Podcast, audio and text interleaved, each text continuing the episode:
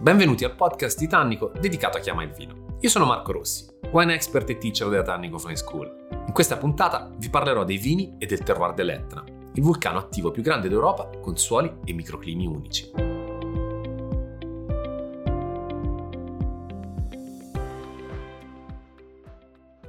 Nel cuore del Mediterraneo troviamo un'isola nell'isola, un territorio in cui si fa vino da oltre 2000 anni, ma è soltanto negli ultimi 20-25 anni che questo territorio effettivamente si è riaffermato al grande pubblico. Stiamo parlando del, dell'Etna, del vulcano attivo più grande d'Europa, di una suolo molto particolare, perché ovviamente il suolo del vulcano è un suolo che ha delle unicità, di una montagna in realtà, perché arriviamo a 3300 metri di altitudine, ma non possiamo non pensare anche a quella che è l'influenza del mare. Questo è un territorio che più di altri marca le annate. C'è una discontinuità di clima anche all'interno della stessa giornata che è incredibile.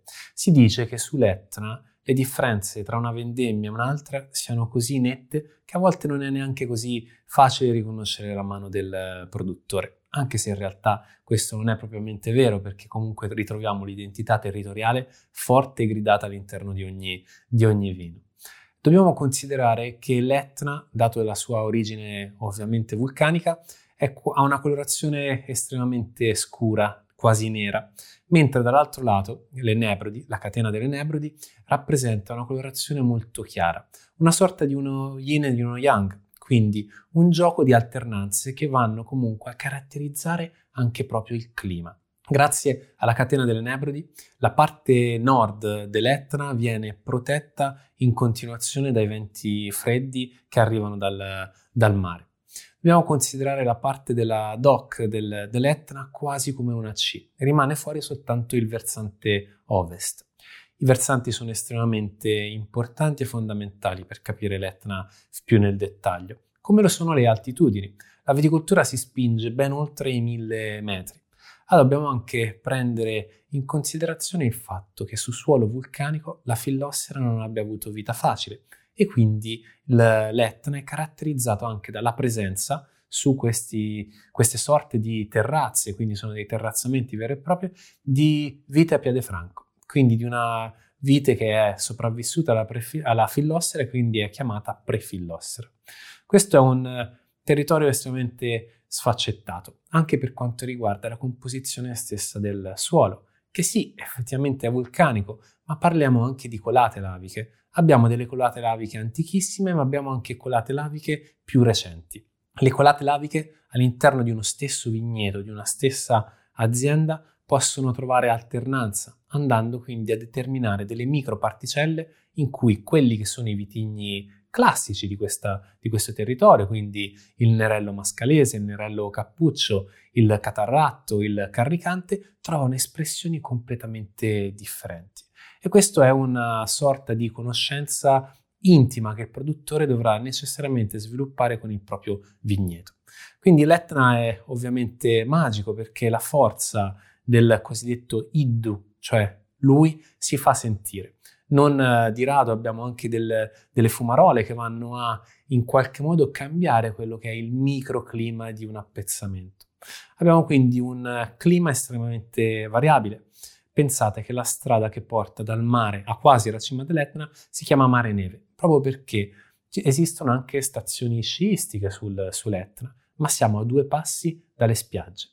Quindi un clima unico, con delle caratteristiche difficilmente ripetibili. Abbiamo poi questa serie di sfaccettature di microclimi che non cambiano soltanto a seconda del versante, ma cambiano anche in funzione del, dell'altitudine. Chiaramente i vitigni a bacca bianca trovano terreno fertile anche ad altitudini più elevate. Il nerello mascalese, che si pensa nelle sue espressioni essere molto vicino ai cugini di Oltralpe della, della Borgogna, come il Pinot Noir per eleganza, per scorrevolezza, ecco, tende a trovare il suo spazio anche su quote leggermente più basse. Però la viticoltura qua si sposta principalmente dai 500 ai 1000 metri di altitudine, quindi siamo comunque in, in, quota, anche se di nuovo alcuni produttori hanno spinto ulteriormente verso l'alto quelli che sono i vigneti cosiddetti sperimentali. Questo è un territorio antico, ma dobbiamo anche considerare che in epoca moderna la storia del, dell'Etna era una storia fatta di pochissimi produttori. Se oggi sono aumentati di 5-6 volte, lo dobbiamo effettivamente all'unicità di espressione di, questa, di questo territorio. Abbiamo vigne antiche che spesso e volentieri si sono riprodotte per talea o comunque per propagine, quindi era una cosa quasi naturale. Quando si cammina l'Etna si viene subito colpiti dal fatto che questa fuliggine nera, questa cenere che tutto ricopre sull'Etna, addirittura se provate a passare un dito su un cofano della macchina la vedrete tangibile, ma lo trovate dentro i ristoranti, lo trovate nel, nelle case, proprio è un qualcosa, una patina che ricopre praticamente tutto e ricopriva anche i vigneti. Spesso e volentieri ci ritrovavamo quindi con questi tralci molto bassi che venivano con il tempo ricoperti dalla fuliggine, ricoperti dalla terra, anche perché siamo in un luogo, un luogo, estremamente dinamico, sempre in movimento, e in maniera naturale si andava quindi a lavorare per talea. A volte erano i produttori stessi ad andare in quella direzione. Questo aveva dato vita però a dei vigneti non completamente ordinati, quindi vigneti antichi che hanno anche oltre 100 anni, spesso sono difficili da lavorare. Dovete immaginarli intanto a terrazzamenti con un sesto di impianto che prevede anche 7, 8, 9 mila eh, piante, quindi 9 mila viti all'interno di un singolo ettaro di vigneto, quindi una densità estremamente elevata. È vero, il suolo dell'Etna è molto duro, è un suolo vulcanico che tende a essere estremamente generoso. Poi ha delle composizioni che in base ovviamente alla epoca geologica cambiano completamente, sempre ritornando però al tema del, del vulcano quindi le radici hanno la necessità di poter con il tempo penetrare il più possibile verso eh, le profondità del vulcano. Ma dovete anche pensare che un suolo così compatto tende in realtà a non, a non, accumulare tantissima acqua, quindi è estremamente impermeabile, quindi l'acqua tende a scivolare, anche perché abbiamo comunque delle inclinazioni molto importanti in alcune zone. Però la variabilità di clima fa sì che ci sia una corretta piovosità sull'Ettere. Questo è uno degli altri aspetti estremamente interessanti e di unicità che vanno a connotare appunto il vulcano. Abbiamo poi la possibilità di andare a lavorare con dei vitigni antichi, alternando delle vigne eh, più moderne. Le vigne moderne tendono ad essere dedicate a una sola varietà, mentre quelli antichi tendono ad essere più promiscui, quindi all'interno dello stesso vigneto potremmo trovare del nerello cappuccio e del nerello mascalese in contemporanea.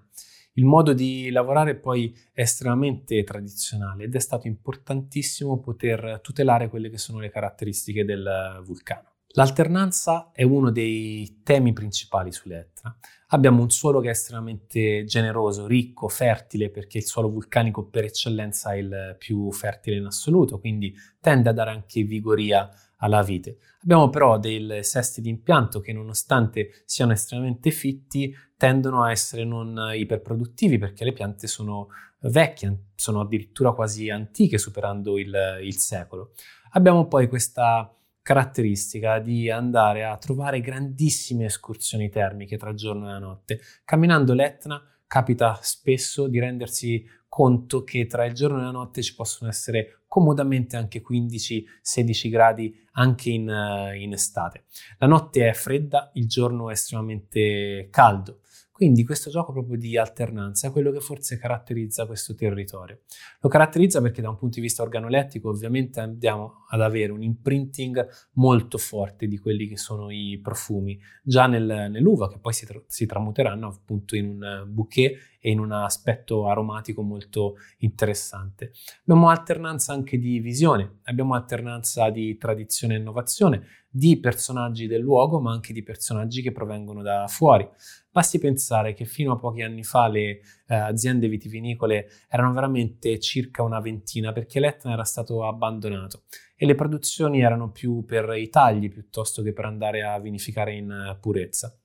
Negli ultimi 25 anni c'è stata invece proprio questa grande corsa all'Etna e lo dobbiamo anche ad alcuni personaggi, oltre che ad alcuni, ad alcuni mestieri locali, tipo quello dei vigneri, che era una sorta di, di gilda che nel tardo medioevo ha deciso di tramandare l'antica arte e gli antichi mestieri legati al vigneto. Quindi la tradizione è rimasta molto salda e forte. Però dobbiamo alla fine il successo dell'Etna anche a dei personaggi che sono venuti da fuori. Non possiamo non, non citare la famiglia Franchetti, che venendo dalla Toscana e, dal, e dall'Emilia Romagna ha deciso a inizio del, del 2000 di andare a fare un progetto di qualità importante su questo territorio. Non possiamo non citare Salvo Foti, che ovviamente è uno dei custodi più importanti delle antiche arti degli antichi mestieri ed è considerato forse il miglior enologo in Sicilia, ma sicuramente l'enologo simbolo del, dell'Etna. Non possiamo non citare Marc de Grazia, che ha dato la possibilità a eh, i vini dell'Etna di farsi conoscere in tutto il mondo. Per primo ha creduto nel potenziale di mercato di questi vini ed ha aiutato quindi i produttori a poter eh, esprimere fino in fondo il potenziale di questo territorio. Questo ha innescato una vera e propria corsa all'Etna Tant'è che oggi il numero dei produttori nel giro di 20 anni è salito di 5-6 volte, forse, forse, anche di più. E troviamo produttori dal naturale al convenzionale al biologico, ma in tutti i modi e in tutti i sensi c'è sempre un rispetto molto forte e marcato del vulcano. La cosa incredibile che ovviamente è semplice trovare del romanticismo nel mondo del, del, vino, però il rispetto e il rapporto diretto che troviamo tra i produttori e il vulcano stesso forse nell'Etna raggiunge dei livelli di dialogo che non troviamo da nessun'altra parte. Il vulcano si fa temere, il vulcano ha una certa energia, è vibrante, questo si trasmette ovviamente anche al vigneto, a quello che è il modo di lavorare la terra, ma lo ritroviamo anche nei vini. Nei vini l'Etna si esprime sempre con grande profondità, con questa bellissima sapidità, con delle note a volte sulfuree ma non sono propriamente così marcate, un bel frutto maturo centrato, ma mai che non stufa mai perché non è mai marmellatoso.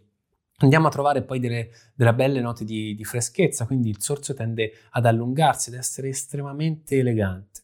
Quindi l'Etna oggi sta esprimendo tutta la sua capacità anche grazie a una ad hoc che prevede varie tipologie, tra cui il, l'Etna bianco, l'Etna bianco superiore, il, lo spumante. Troviamo anche il, l'Etna rosato, l'Etna rosso e l'Etna rosso riserva, ma probabilmente ancora non siamo arrivati alla massima espressione di questo territorio. E nei prossimi anni vedremo attraverso il lavoro dei tanti produttori che lo popolano e che stanno riscoprendo e ristrutturando tutti i palmenti che sono presenti appunto in questo territorio, probabilmente vedremo delle nuove caratteristiche, un'identità ancora più valorizzata. Abbiamo definito l'Etna l'isola nell'isola. È vero che dai tre versanti che costituiscono la DOC riusciamo comunque a vedere e intravedere il mare, ma il concetto di isola fa riferimento proprio alle differenze che andiamo a trovare sul vulcano. Intanto i tre versanti principali, quindi il versante nord, il versante est e il versante sud, hanno delle espressioni completamente differenti. Nella viticoltura si tende a dire che l'esposizione a nord non sia una grandissima esposizione, ma l'Etna prova esattamente il contrario. La parte nord, che oggi ricopre circa il 50% della denominazione per la produzione, è molto particolare, ma è anche molto vocata. Le Nebrodi, appunto la catena delle Nebrodi, va a schermare completamente dai venti freddi del nord. Poi la valle dell'Alcantara va a creare delle gole tali che si innescano dei microclimi molto particolari. Quindi è un sistema, un gioco quasi, che dà la possibilità di andare ad allevare appunto il nerello mascalese. Qui la produzione di rosso Etna è forse la principale, trova la sua collocazione più, più importante, anche se in quota tendiamo ad avere carricante. Quindi il grande successo del, dell'Etna passa necessariamente dalla parte nord. Se andiamo verso est, ad est troviamo il cosiddetto bosco etneo, proprio per la ricchezza di, di alberi e di boschi in questa zona. Dobbiamo anche tenere bene a mente che comunque l'Etna non è soltanto vino, si trovano tartufi, si trovano funghi, è piena di cinghiali, quindi è un, un luogo molto, molto particolare, molto ricco sia di flora che di fauna ed ecco il versante est è forse quello che lo esprime maggiormente.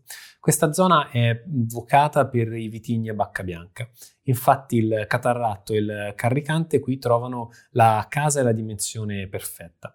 La zona di Milo, dove si prevede anche la produzione dell'Etna bianco superiore che prevede l'80% di carricante. Ecco, mh, questo è un versante estremamente elegante, fatto sì di, di, luce, ma che è in grado di esprimere anche grande finezza nel vino. Se andiamo verso il versante sud, invece, troviamo un'esposizione chiaramente fantastica perché la luminosità che riusciamo a avere qui non la ritroviamo negli altri tre versanti. Eh, però la caratteristica è quella di essere forse quello con un'identità meno chiara. O meglio, è un eh, versante in cui troviamo tutti i vitigni previsti dalla denominazione, sia bacca rossa che bacca bianca.